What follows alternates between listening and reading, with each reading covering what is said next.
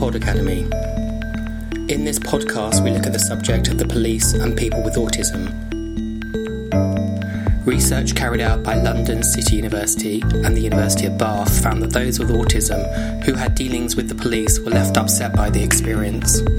Nearly three quarters of parents with autistic children have been left upset by their experience. Autism is a complex condition for which there is no cure.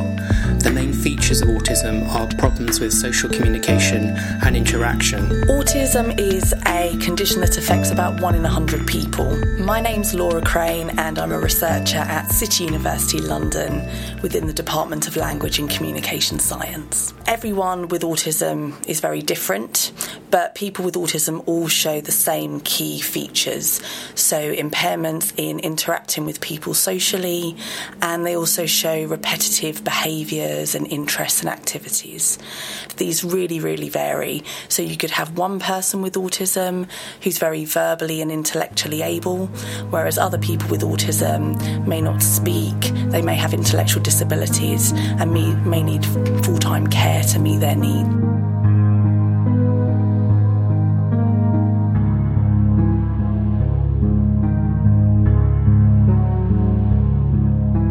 Can affect anybody. We don't know what causes autism, and it's actually quite hard sometimes for people to be diagnosed with autism because some of the signs of autism can be quite subtle, but it can affect absolutely anybody. And the latest statistics that it affects about one in a hundred people, so about 700,000 people in the UK.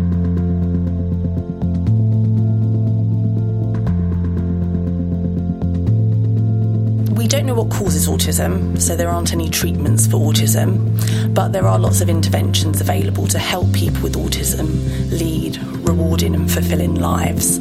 So there's lots of interventions at schools or within the community to help people with autism get jobs or to help them learn in the classroom, but there's no cure for autism.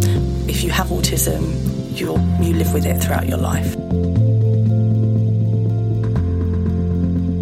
There have been lots of very high profile cases in the media whereby people with autism have come into contact with the police and the outcomes haven't been very positive. And what we wanted to do was to see whether these experiences were quite rare or whether actually they were very common and it wasn't just these very extreme cases that people tend to hear about. So we did a survey of 400 police officers and also 100 members of the autism community. So these were parents and autistic adults. And we asked them about their experiences of autism within the criminal justice system, what they think worked well, and what they think didn't work very well.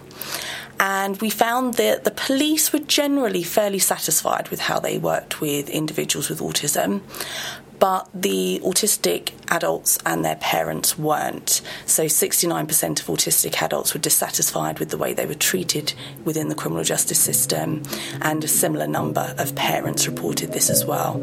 So it shows that there's a disparity between the views of the police and the views of the autistic people themselves, and that's something that really needs to be addressed.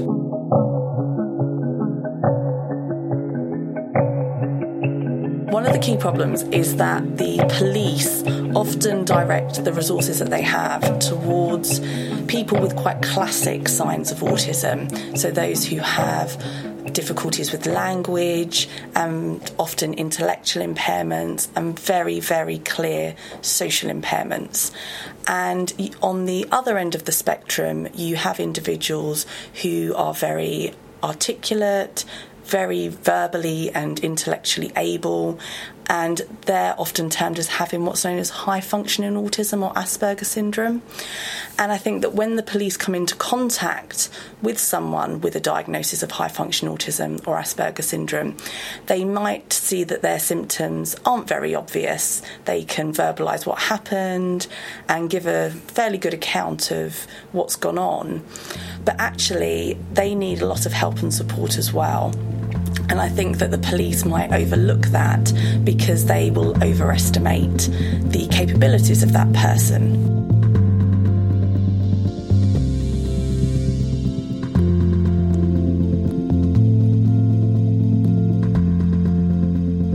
One of the key issues is about autism awareness. Lots of people have heard of autism or they're aware of a friend or a family member who's got an autism diagnosis.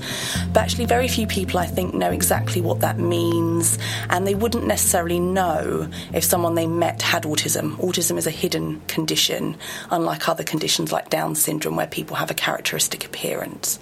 So I think training officers about the signs and the characteristics of autism so that when they encounter someone with the condition, they can identify that this person is vulnerable and we need to do as much as we can to support this person.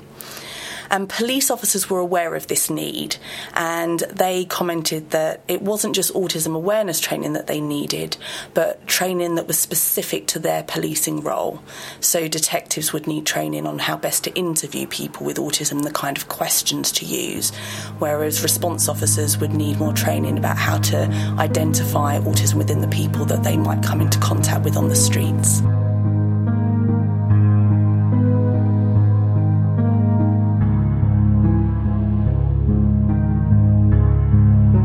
Involvement with the police can be really stressful for anybody, let alone someone with autism.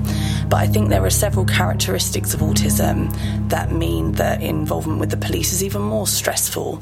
So people with autism often have sensory sensitivities, so they may be particularly sensitive to certain sounds or to certain what some people might think are quite small things in their environment, like the lights or the furniture in the room. And people with autism also have a dislike for change very often. So, getting into a new environment that they've not seen before can be incredibly stressful. And I think it's really important that the police are aware of some of these quite subtle issues.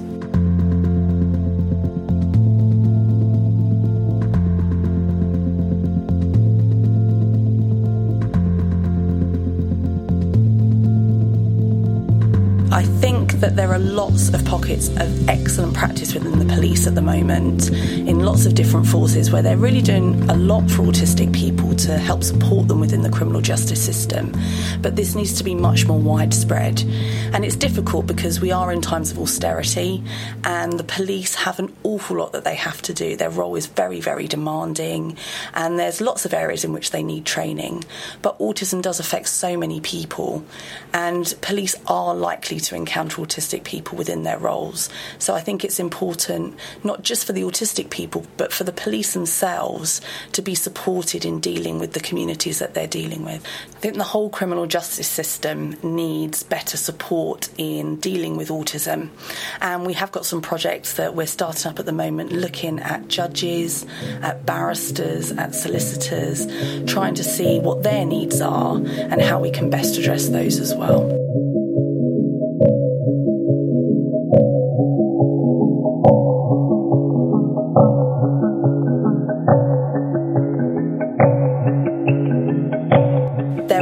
Lots of pockets of excellent practice that are starting to develop. For example, some police forces are developing easy read documents so that when vulnerable people come into contact with the police, they know exactly what's going to happen in a way that's understandable for them. And I think it's really important that these things are made more widespread and more available. But I do think that a lot needs to be done, and I think it's by getting the views of the police and of the autism community and bringing those together that we can really see what the issues are and where we need to target the resources. For more podcasts, go to podacademy.org.